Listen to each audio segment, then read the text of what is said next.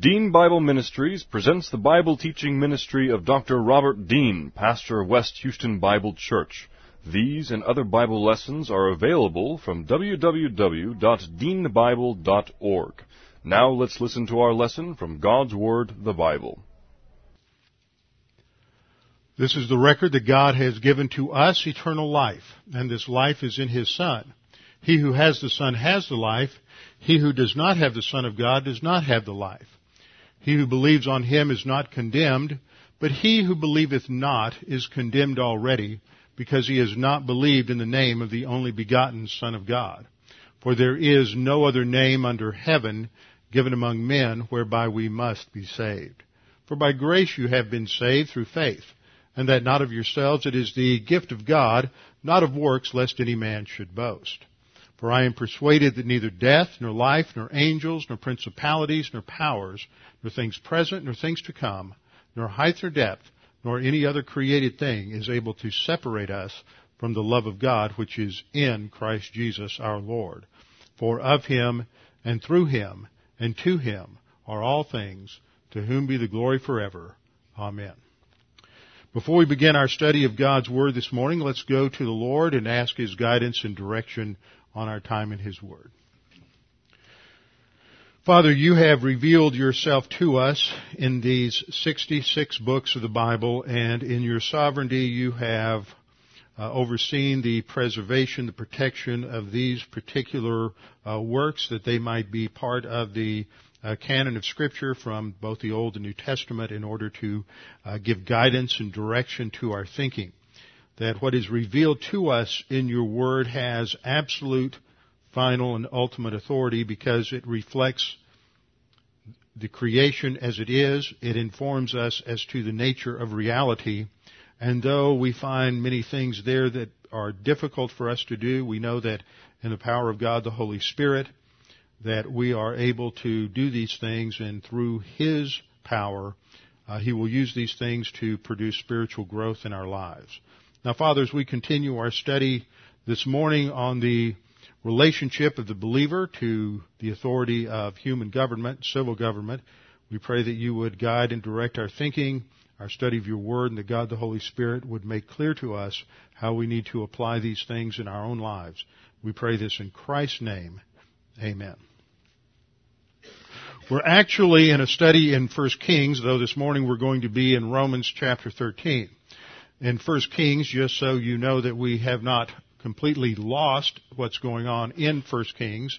In the 18th chapter, there's an episode where uh, Obadiah, who is the uh, number two or three man in the kingdom under the evil and wicked king Ahab and his wife Jezebel, is hiding uh, prophets. He's hidden a hundred prophets, fifty to a cave. That's a fairly crowded cave in order to save their lives because under the administration of the evil uh, king Ahab and the hostility that his wife Jezebel has towards anyone who is a believer in the God of Abraham, Isaac, and Jacob, they're virtually, these prophets are virtually under a death sentence. So uh, they have been hidden to protect their lives and to uh, save their lives.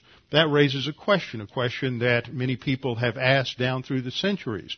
What exactly is the role of the believer toward government, toward civil government, when that government has, is operating on uh, evil principles or that government is uh, operating in a manner that is contrary to God's Word? What is the role and responsibility of the believer in terms of living uh, under an unjust, an unrighteous, or an evil authority, and we can apply that to any sphere of authority that we have in life. We all operate in different spheres of authority, and sometimes we operate in different spheres of authority at the same time. As members of a family, we're under the authority of a father. In a marriage, uh, wives are under the authority of the husband. If you're in the classroom, then you're under the authority of a teacher. If you're in the military, you are under the authority of an officer, a non-commissioned officer or a commissioned officer. If you are uh, playing sports, then you're under the authority of a coach. We can't escape authority. And the authority that we all are under is a, the authority of government of the nation in which we live. And there are times throughout history when those governments make uh, foolish decisions, times when they make sinful or evil decisions, and there are times when governments operating on tyranny uh, demand that their citizens do things that are contrary to the Word of God. And so we are believers down through the ages have often been forced to deal with this question in a very uh, real and personal way. Now, what we have done so far in our study, just to remind you, since I've been uh, on vacation for the last couple of weeks, is that we looked at the Old Testament in terms of how different believers throughout the Old Testament handled situations where, where governing authorities mandated that they do something that was contrary to what God had specifically and directly commanded, either a positive command or a, or a prohibition. We looked at the Egyptian midwives who were commanded by Pharaoh to take the life of any, uh, any child, a male child that was born. We looked at David as he had been anointed by God to be the king of Israel and yet God uh, still had Saul on the throne, and for probably another 10 or 12 years, David was in a position of waiting for God to remove Saul, and during that time, Saul was clearly operating outside of the law. He was in violation of the Mosaic Law, which was the constitution of the land. And I think this is a very important and significant example because here you have a, a God anointed king who has now perverted the constitution, as it were, of, uh, of the kingdom of Israel. And not only is he operating outside the bounds of law, but he is also uh, involved in criminality himself, as he has sent uh, his henchmen, uh, led by Doeg the Edomite, to slaughter the priests at Nob because they had uh, aided David in his escape, and then Saul himself had personally tried to kill David on several occasions. Now I think that's important because within our tradition, within our history as uh, conservative evangelicals, there and as Americans, there is a stream of thought that goes really back to the period of the English uh, English Stuart monarchy and the struggles between the Puritan Parliament and uh, James the First of England, Charles the First, and there were many writings at that time, and one of the most uh, well known, one of the most significant was written by a Scottish Presbyterian theologian and pastor by the name of Samuel Rutherford, and he wrote a treatise called Lex Rex, or The Law is King.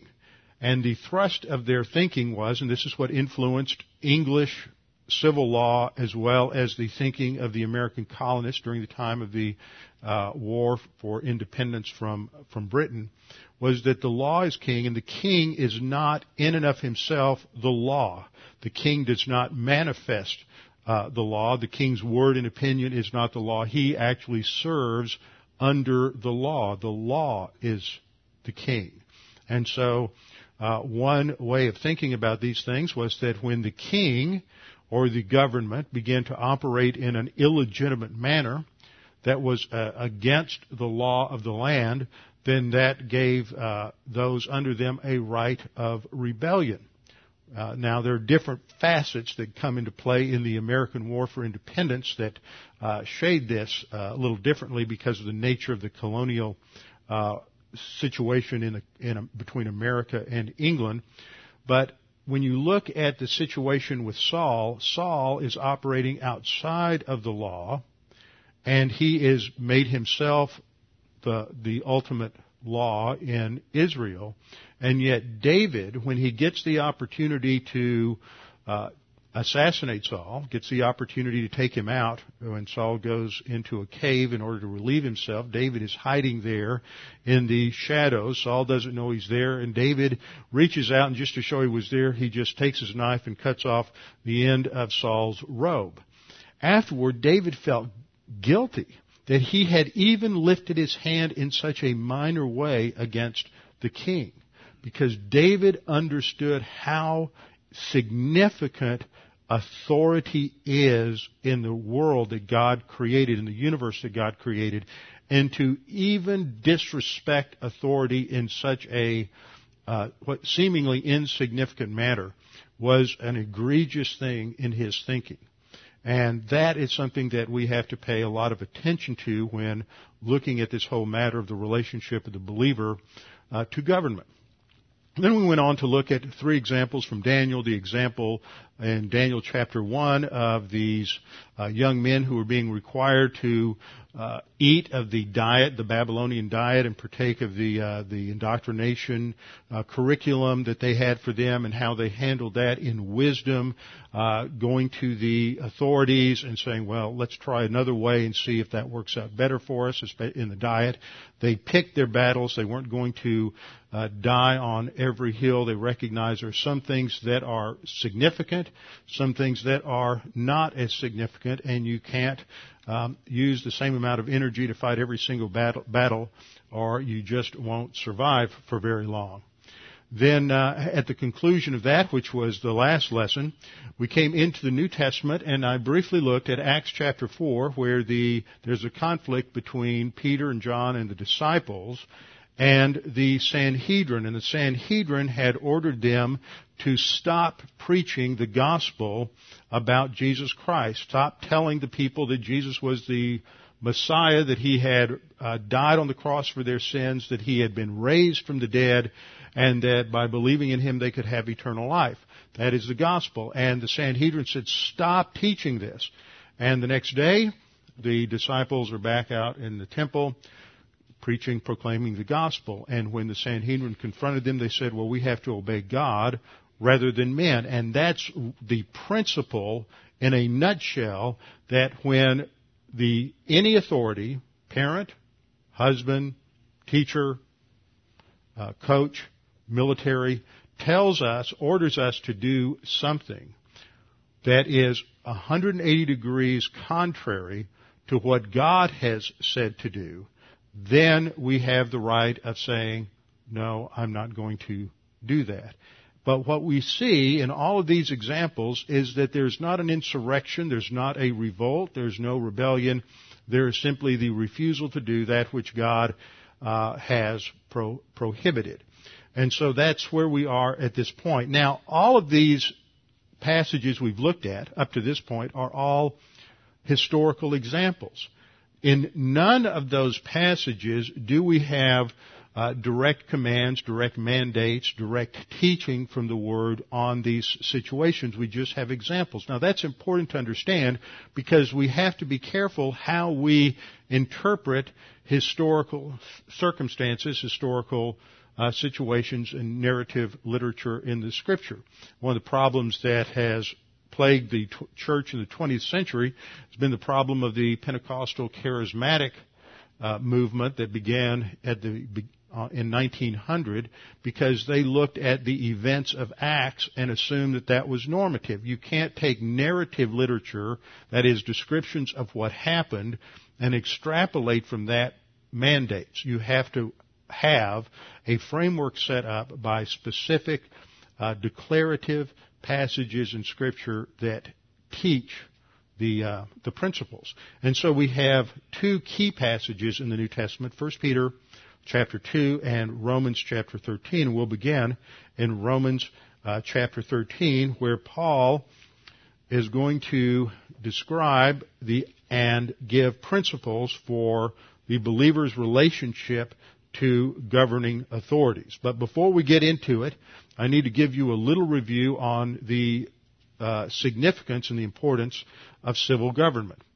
Uh, I've got about four four points of review, three points of review. First of all, civil government is first instituted by God in the Noahic covenant in Genesis 9 6, when God ordained the sword for capital punishment in terms of capital crime, specifically murder, in Genesis chapter 9, 5 and Genesis uh, 9, 6. Where we read, Surely I will require your lifeblood. From every beast I will require it. And from every man, from every man's brother, I will require the life of man. And then here's the key principle. Whoever sheds man's blood, by man. That's the delegation of authority. God's not going to step in and punish the criminal. It is delegated, the responsibility is delegated to man. By man his blood shall be shed. For in the image of God he made man. Now a couple of things that we ought to observe here. First of all, the terminology shedding of blood is an idiom for uh, committing murder. It doesn't restrict it to a kind of murder where blood is literally shed. It is simply an idiom for a, a violent or homicidal death. Second thing we should note is that there's no mention of the word government here. Some people may say, well, how do you get government out of this? Well, if you're going to apply the principle, then you have to think about this a little bit and say, okay, if we're now responsible for taking the life of somebody who commits this kind of an act, how do we go about adjudicating that uh, that decision? How do we decide if he's truly guilty? How do we decide if it was an accident or it was intentional?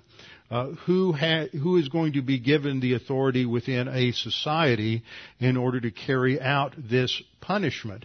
and what sorts, uh, what kinds of redress might there be in the case of somebody who is unjustly uh, condemned. So all of those things have to be taken into account, and much more if we're going to apply this particular principle. And so what is uh, what is encased in this is the whole structure, governing structure within human society in order to carry out the application of this law and to uh, provide for a just application of the law. Now, many people today have problems with capital punishment, and they usually operate on a couple of false assumptions. One false assumption is that a capital punishment is designed to prevent crime. It may have a preventative uh, application, but that is not why God said that there should be capital punishment. The reason that capital punishment uh, is invoked by God is because in the case of murder, someone has degenerated so much in the soul in their soul that they no longer have respect for other human beings who are in the image of God. And since another human being is in God's image, the uh, taking of that life through homicide is ultimately an act of blasphemy against uh, God because that individual is in the image of God. So it doesn't have anything to do uh, with uh, prevention of crime. So don't get distracted if you're talking to somebody about capital punishment in terms of various statistics in that way. Second thing that people uh, get confused about is they think, well, we make mistakes. And this is a pretty serious decision to take somebody's life in punishment. So uh, we we need to uh, probably not do this because we've got a lot of people on death row who uh, could have been unjustly condemned.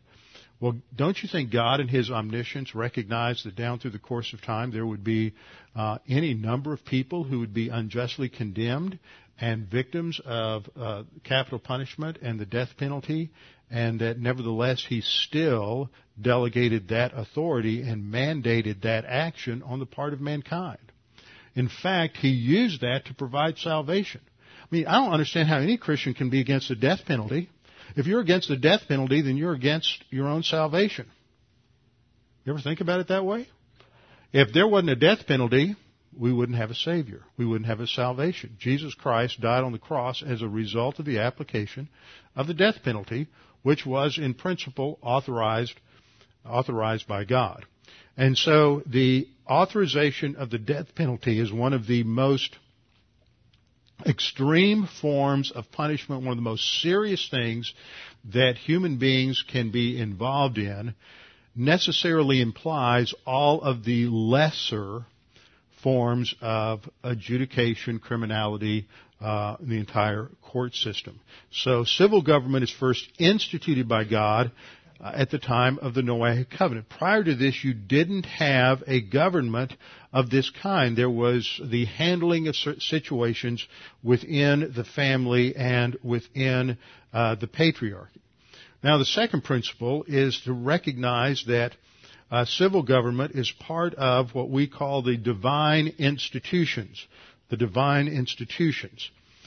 And the divine institutions are established by God. Now let me put on the screen here a definition of divine institution for you. The term divine institution has been used by Christians to speak of these absolute social structures that were established by God and embedded within the social makeup of human beings so that in order for human beings to realize their full potential as image bearers, these institutions must be uh, followed.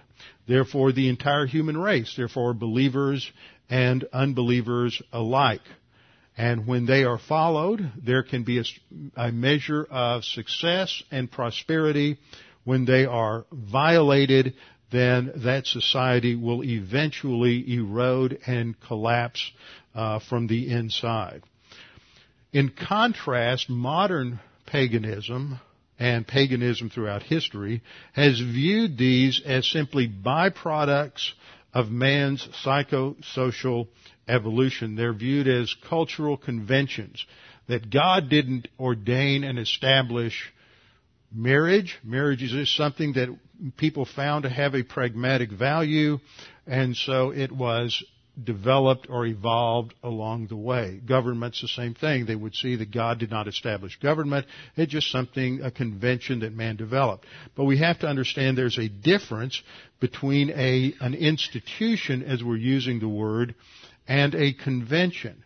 Uh, human conventions have to do with things that may differ from culture to culture, country to country, uh, language group to language group, because they are developed by different different peoples in order to um, carry out what the, the, basic structures of their society. Uh, we have a judicial system in the United States. There's a judicial system in Britain that's a little different. Those are conventions. But behind that judicial system, there is a an absolute, which is the institution that's established by God, the institution of human government. If you ever watch any of these uh, uh, murder uh, mystery detective shows that are produced in Britain, you always see the judges with their little white powdered wigs. That's a convention. You don't see that in the United States. That's a, that's a difference. But what lies behind the entire process of the um, uh, judicial uh, process of law has to do with has to do with this divine institution. Now there are five divine institutions, and three of them were established prior to the fall. And that's important to understand because they don't have to do with sin. They're not generated because of sin. They weren't designed by God in order to somehow control sin because they were there in perfect environment. And so the first three divine institutions are designed for man's prosperity, for his blessing, for his growth.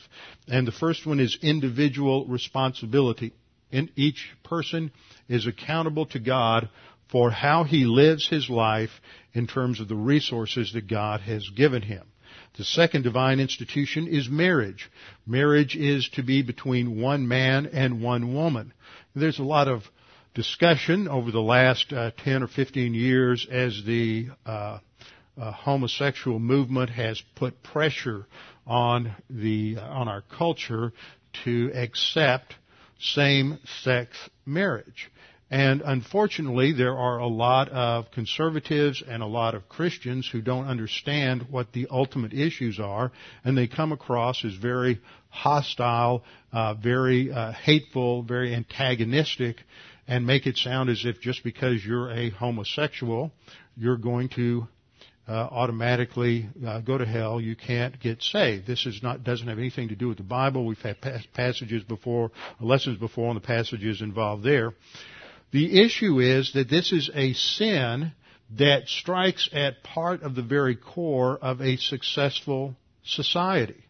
It attacks the divine institution of marriage. And when that institution crumbles, the family crumbles and future generations suffer so that a society will implode as this, these cancers eat away internally at, at a society.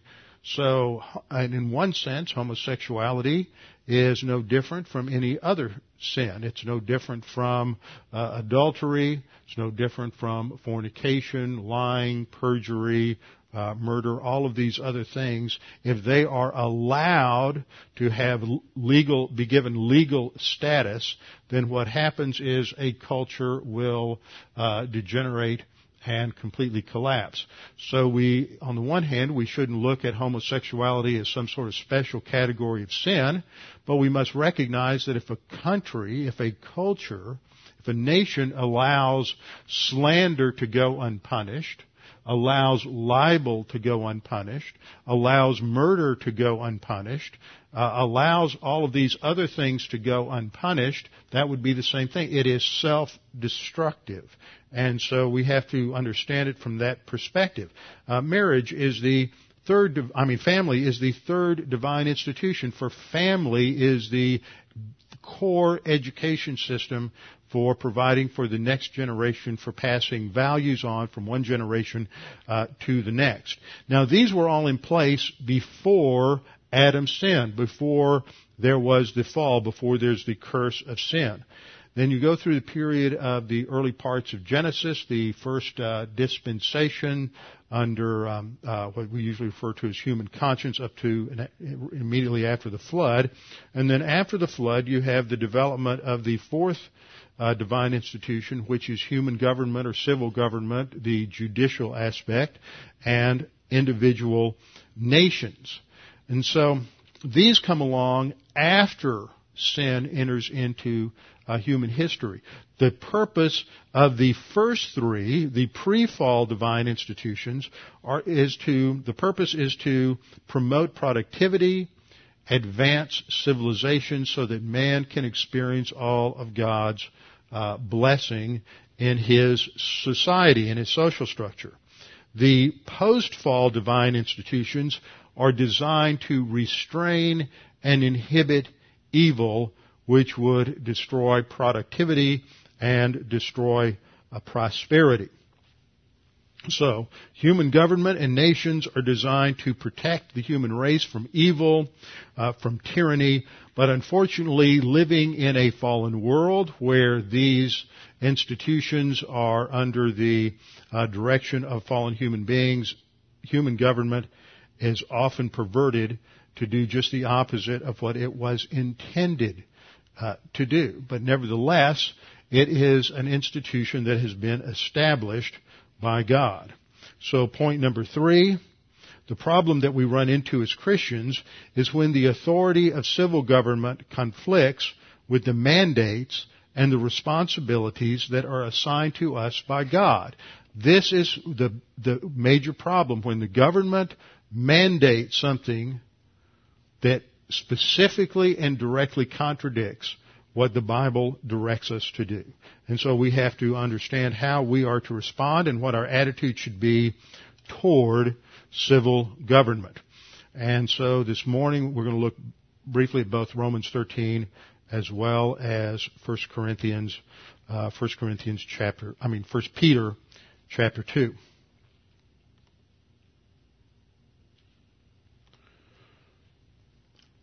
Now, Romans 13, I want to give you, start with just an overview. We, I couldn't get the, all the verses on one slide, but we have two slides, and I just want to point out some things and the structure there in terms of, of Paul's, uh, Paul's particular uh, thinking. Now, first, let's get a little background on the epistle to the Romans. Uh, the, this is written by Paul some say it may be as early as 54 AD.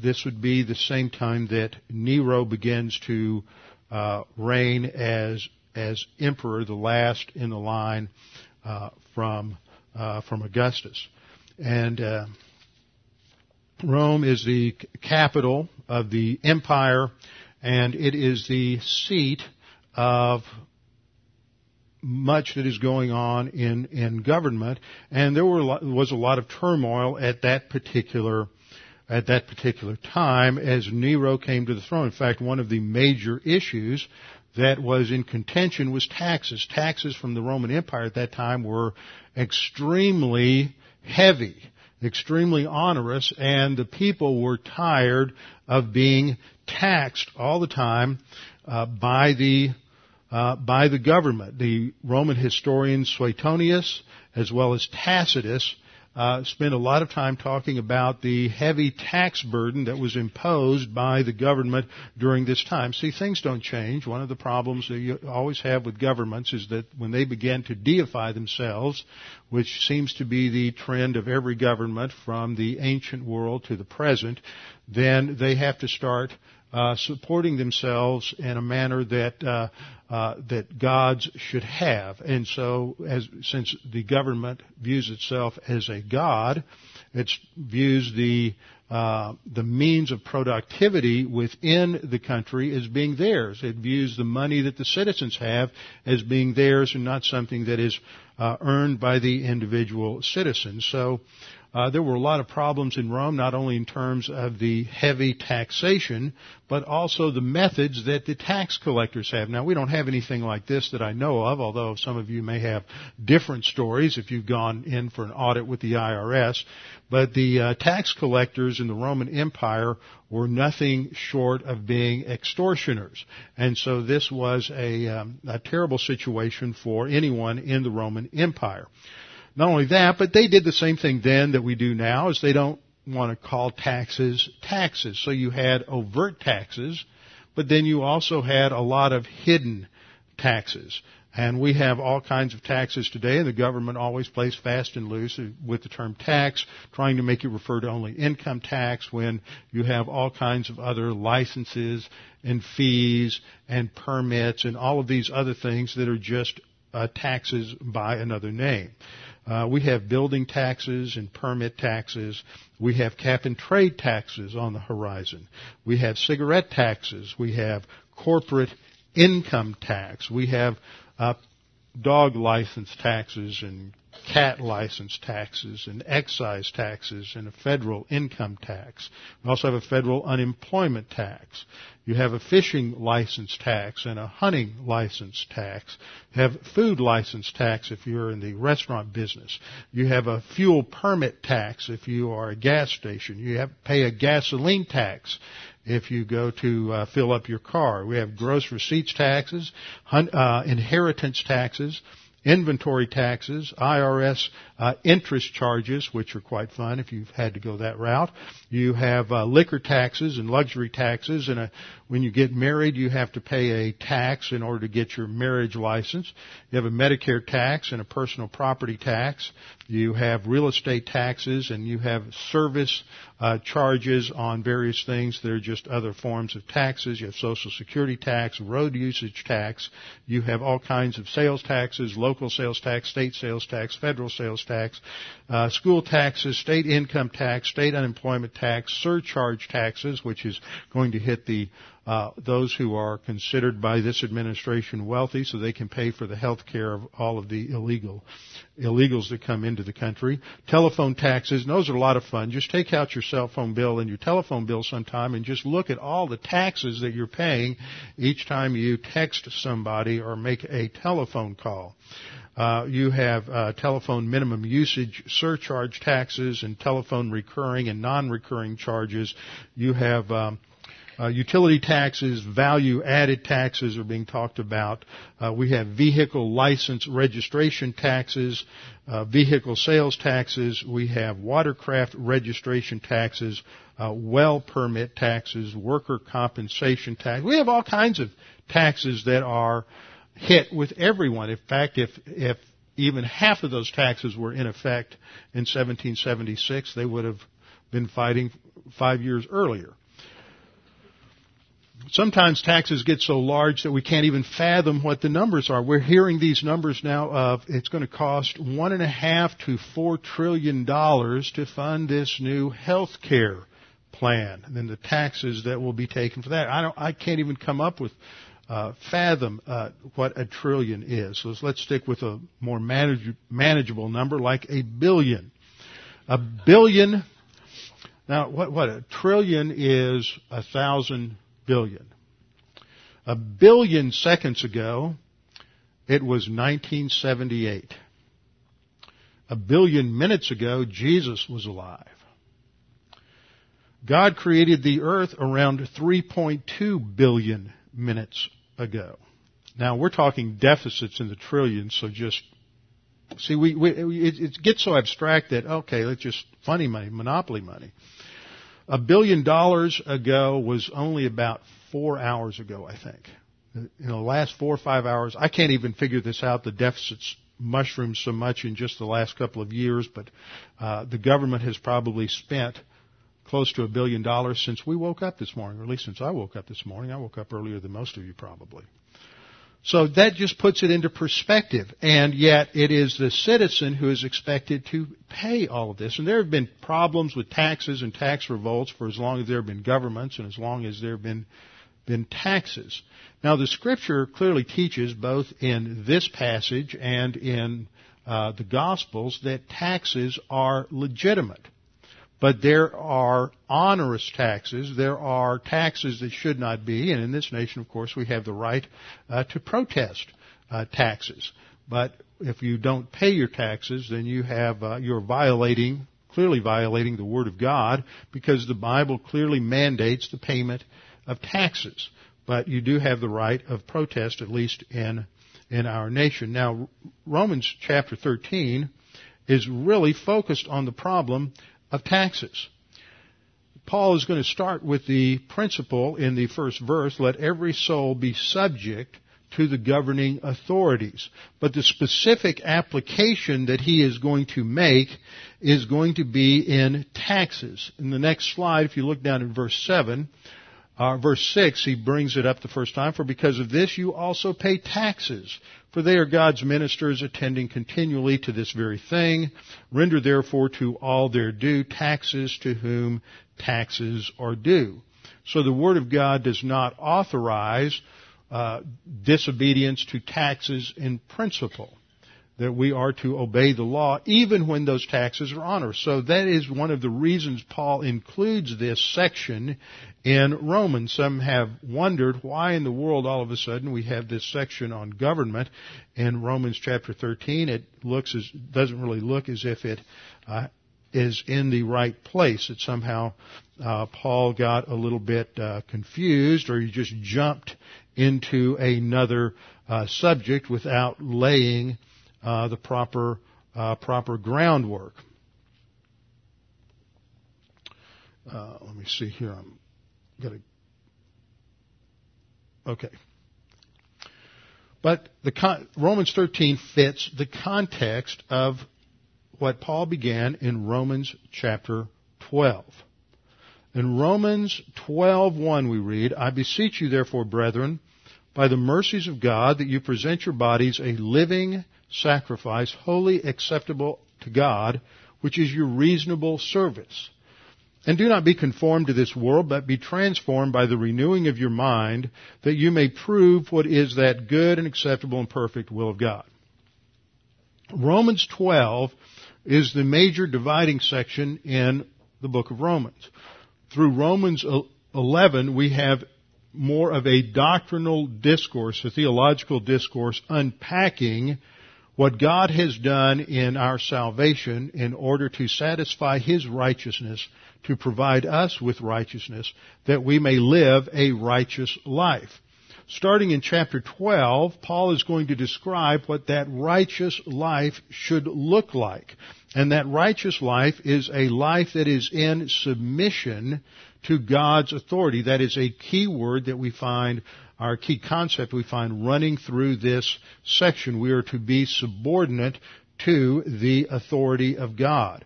And so Romans 12, 1 and 2 sets the theme for the section, and Romans chapter 13 is going to address the, how the believer is going to relate to government in a way that honors and glorifies God as part of our service to God. One of the things that is important here is that in much of history, there's been the sort of a mystical approach to religion so that the worship of God or the gods is somehow in this sphere over here and the everyday, day-to-day routines is in another sphere over here. We particularly see that kind of dichotomy set up in uh, the thinking in our modern world that somehow uh, religion and what you do at church on Sunday and reading the Bible doesn't have anything to do with the real nuts and bolts of what we do during the week. Doesn't have anything to do with uh, uh, being an IT person. Doesn't have anything to do with setting up a web space, or doesn't have anything to do with being a legislator. At least that's what Senator Kennedy believes. Um, you never allow religious beliefs to have any impact on what you do in your day-to-day life. These things are kept completely separate. But what we see in the Bible is that you, these are completely integrated. Your relationship to God, your spiritual life cannot be separated from how you think about your business, how you think about uh, the things you do around the house, how you think about your responsibilities, whether they're the responsibilities at work, your responsibilities as a citizen, or your responsibilities at home. These are completely and totally integrated uh, together. And so under the overall theme of being subordinate to God and living a life that is uh, pleasing to Him, demonstrating that His will is good, acceptable, and perfect, it has a particular application in the role or the relationship of the believer to uh, to government. And so we see this theme developed in Romans. Um, uh, 13 in various ways. We see the words such as evil and good are found in both the latter part of Romans 12, Romans 12, 17 and 21, as well as in Romans 13, 3 and 4. In Romans 12, 17 we read, repay no one evil for evil have regard for good things, that is that which has intrinsic good in the sight of all men. In other words, we live our lives out as, as visible testimonies uh, before others. In Romans chapter uh, 13 verses 3 and 4, we're told that rulers are not a terror to good works, but to evil. Do you want to be unafraid of that authority? Do what is good, and you will have praise from the same. So these concepts run through both chapters. Another thing we note is that the idea of wrath, which is an expression of God's uh, judicial condemnation of, of unrighteousness is mentioned in both 12:19 and 13:4 and 5. Wrath is not a term meaning that someone has lost their temper or somebody's simply angry.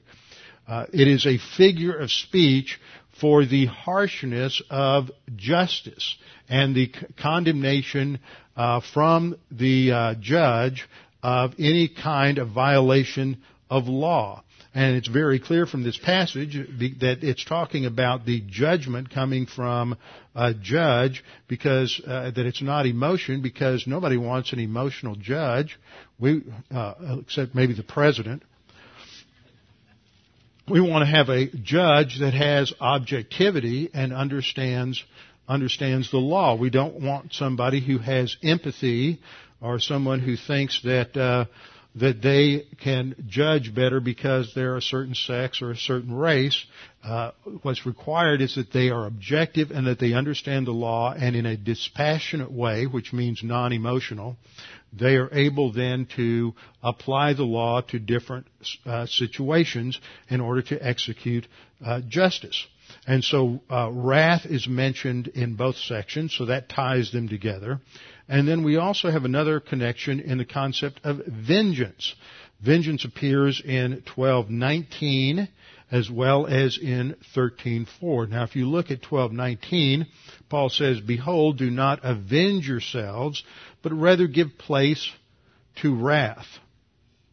Now, if you want to, if you're going to understand that, like in terms of a modern contemporary meaning of the word wrath, it would be don't, don't get, get involved in a vendetta, but give place to your anger. That would be meaningless. See, if you understand wrath correctly, you understand that it's the execution of justice. It says, do not avenge yourselves, meaning that the idea of vengeance is there is close to what most people think of when they hear the term uh, vengeance in terms of getting personal retribution apart from the uh, court system. Uh, vengeance is a word that is often mistakenly understood, and actually the dictionaries don't give you a, a, lot of help. They can confuse you as well. We often think that vengeance means to take uh, matters into our own hands and to get our own form of justice. However, the basic meaning of the English word, according to uh, Webster's 13th uh, edition, states that it is punishment inflicted in retaliation for an offense. It doesn't say anything about who's doing it. It's just punishment that is inflicted in retaliation for an offense. Now, some dictionaries, like the Collins 21st Century Edition, states that it is the act or desire for taking revenge. So they're going to slant the word more towards a personal uh, vendetta, personal vengeance. Whereas Webster's dictionary states that it is more along the lines of simply punishment. And there's a difference between vengeance and uh, the verb to uh, avenge or a vendetta or something like that. In the Greek, we have the word, the word is ekdikesis. Ekdikesis. And you can see that on the screen. And if you can see it, there's a little bit of, too much of a glare on this one screen, but I have highlighted the root word dike in the middle of that Greek word. Dike is the root word for righteousness. Dikaiao, the verb for to be justified. Dikaios, justification. These concepts come out of that same root word. The Hebrew word is uh, for that's translated vengeance is the word nakam, which is the word used in the Old Testament source of this quote, Deuteronomy 32:35, "Vengeance is mine and recompense." And so the Lord says that vengeance is His. Now, this is important. I first learned this as a seventh grader. I wrote a paper. We just had, I had had a good Sunday school teacher, and we had learned about capital punishment, in my Sunday school class, and we were to write an essay in seventh grade English, and so I wrote an essay on uh, the necessity of capital punishment. And my um, English teacher scribbled across the front page, "Vengeance is mine," saith the Lord. Now she's misquoting that passage because the passage is stating clearly that God is the ultimate source of justice but if we see in that very passage that God has delegated that judicial authority uh, to man, but the idea of vengeance is the idea of uh, pers- of punishment for wrongdoing. It is a judicial term. It is not a term of personal uh, vindictiveness or carrying out a personal vendetta. So God, when, when God says vengeance is mine, the idea of vengeance is bringing punishment to bear on those who are wrong, uh, wrongdoers. And so it is ultimately God who will rectify all things, but that in the process, He has delegated that authority to man. So let's go back, just work our way briefly through uh, Romans 13. The basic command is Romans 13:1, let every soul be subject or be subordinate to or be submissive to uh, governing authorities. Actually, the word authority is not in the uh, probably not in the original, just the, the government. And then he gives an explanation. Now the way I've set that up on the slide is to indent uh, the second part of verse 1 and verse 2 one level because they that those two verses are related to the first level of explanation in verse 1 verses 3 and 4 follow a four clause in each case and they are related to the explanation of verse 2 then we come back to Romans 13:5 and we have another main statement therefore you must be subject same idea. It's the second time Paul states it. You have to be subordinate, submissive to government. And then he explains it again in terms of taxes in verse 6. And then in verse 7, he again uh, makes an application in terms of an imperative, render therefore to all their due. Those three verses, verse 1, verse 5, verse 7, give you the essence of this particular of this particular passage. So the basic command is to let every soul be subordinate to, be subject to government authorities. Well, what if the government's out of line? Notice there's no if clause. There's no condition there. Now, when Paul wrote this, uh, it was during the time when Nero, one of the most evil tyrants of the Roman Empire, was the emperor. But it was written during the very beginning of Nero's uh, reign. In fact, the first half of Nero's reign, he was considered a very benevolent uh, emperor. And it was during that time that Paul wrote this. But it's not written in relation to whether the emperor is good or bad. It is written in terms of the universal absolute principle that all authority comes from God. And that's the explanation. Uh, following the word for, he explains this. There's no authority except from God. Ultimately, all authority comes from God. The Greek preposition there, hupo, from God, indicates the ultimate source, uh, the agent of the action. So God is the one who establishes authority. Authority is in the Godhead. And he goes on to say that, and authorities that exist are appointed by God whether they are tyrants or not. This is one of the most difficult concepts that people have had to deal with over the ages is what happens if it's a, a terrible government? What happens if it's an evil government? Well, there is no exception stated here. It is just the universal principle that there's no authority except from God, and the authorities that exist are appointed by God. And then there's an application. Therefore, whoever resists the authority resists the ordinance of God, and those who resist will bring judgment on themselves. Now, I've color coded the word resist the same because it's repeated three times in the Greek, which emphasizes this, that if you are standing against the legit, the authority, and it, it's the established authority. The, the, the idea here is not, well, is it a legitimate government or not? If it's the government, it's the government, whether you think it's legit or not. It's the government. It's the authority. So it's a dealing with it as de facto rather than de jure. That means it's dealing with the fact of the who's in authority, not dealing with whether or not it is uh, it is legitimate. Now, what happens if you resist government? It will bring judgment on yourself. This isn't talking about divine judgment. It's talking about the consequences of violating the law. Second half, the last part of the verse. You'll bring judgment on themselves. Verses 3 and 4 explain that. Rulers are not a terror to good works, but to evil. That is, if you violate the law, you will suffer the consequences from the rulers. So do you want to be unafraid of authority? Then do what is good and you will have praise for the same.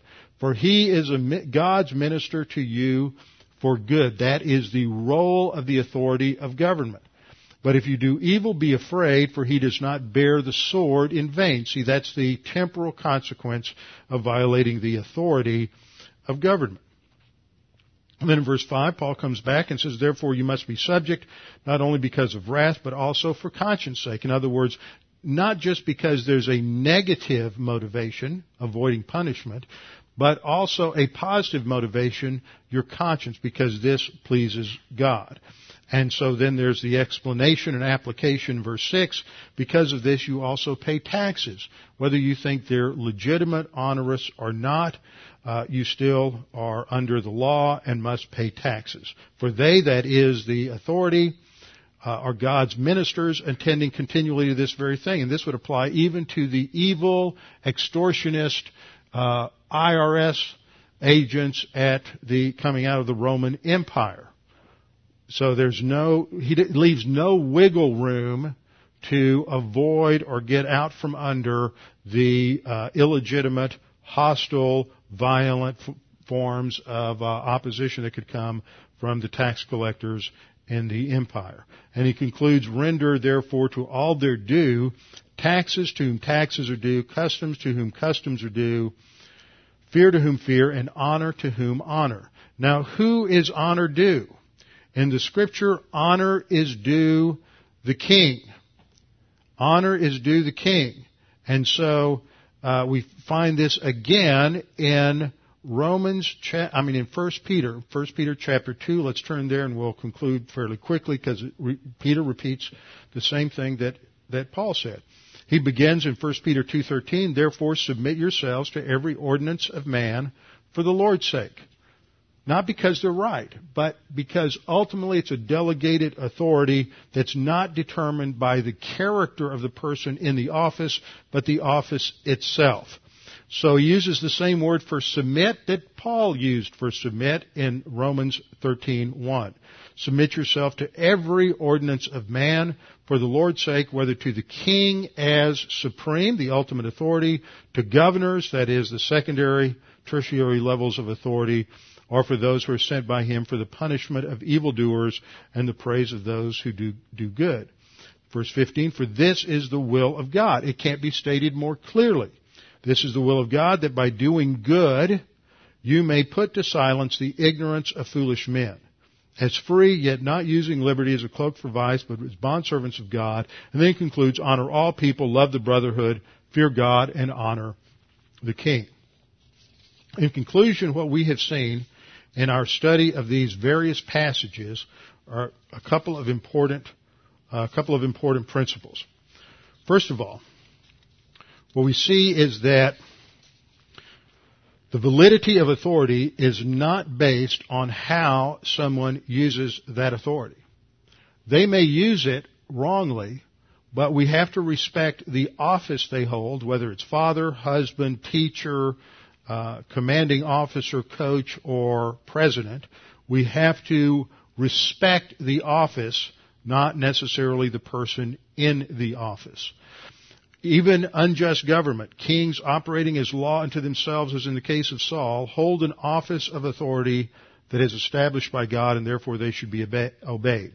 Second thing we see is the use of authorities in Romans 13 indicates any authority, whether just or unjust, tyrant or not. It is, according to Paul's terminology, the existing government, using the uh, uh, verb to be. It is the existing government that is ordained of God. He is specifically applying it to the government of Rome. Third, none of the passages that mandate obedience and submission qualify those commands with phrases such as if they're just, if they uh, conform to uh, your beliefs, uh, if they are biblical. Uh, the passages com- uh, command unqualified obedience to authority. However, there are exceptions. And those exceptions are what we've seen in the past. When the governing authority dictates, commands something specific of an individual that is 180 degrees opposite from what God has specifically and directly stated. For example, when the government mandates a certain kind of worship that violates God's word, such as in Daniel chapter 3. When government commands believers to kill, take innocent life, Exodus chapter 1 with the midwives. When government commands that uh, prophets of God are to be killed, 1 Kings 18, 1 through 4, then the believer has the right to disobey that command when it commands uh, believers to worship idols, uh, such as in Daniel chapter 3, then the believer has the right to disobey government. Uh, when the government commands believers to pray to a man or to a false god, then we have the right to disobey government. When the government prohibits believers from uh, propagating the gospel, teaching the word, then we have the right to disobey. However, the Bible places limits on how the individual believer can disobey government. First of all, a believer may refuse to obey a law, but he may do it in, must do it in grace and humility. If we get involved in arrogance and antagonism at the time that we are disobeying that law, then we have destroyed our witness at that time. If you look at all of the examples in scripture, they're all done in grace and humility, not in revolt and insubordination. Disobedience in all of these passages is passive, not active. Second thing we see is that the believer should be willing to take the consequences. Whatever happens for his disobedience, he's going to trust in God for ultimate justice. And then third, the believer must not forget his primary mission, which is to be a witness in the angelic conflict and a witness to unbelievers and to uh, proclaim the gospel to those in need of eternal life. That is our mission. Our mission is not to overturn governments. Our mission is not to straighten out the political systems of the world. Our mission is to be a witness for the Lord Jesus Christ and the veracity of God's Word. Let's bow our heads together and close in prayer. Father, we're thankful that we have such clear instruction from your word, as difficult as it is at times to obey these uh, various commands to be submissive to those in authority over us, whether it's parents, whether it's a husband, or whether it is um, a coach or military commander or a political leader. It is often difficult for us to submit to their leadership when we disagree with them. Yet it demands humility and grace orientation, and thus by doing that, we grow in our own understanding of grace and our own humility. Father, it was the Lord Jesus Christ who humbled himself to the point of death, even death on a cross. He humbled himself by being obedient, obedient to the unjust authorities, the illegal actions carried out by the Sanhedrin and carried out by Roman authorities, and it is on the basis of his obedience by going to the cross that he secured for us our salvation. Father, we pray that if there's anyone here this morning who's unsure of their salvation or uncertain of their eternal life, that they would take this opportunity to make that both sure and certain. Jesus Christ died on the cross for your sins. He paid the penalty on that cross for the sin of the world so that by simply trusting in Him, believing that He is your substitute and that He paid your sin penalty, you have eternal life that can never be taken from you. Father, we pray that you would challenge us with the things that we have studied this morning, and we pray this in Christ's name. Amen.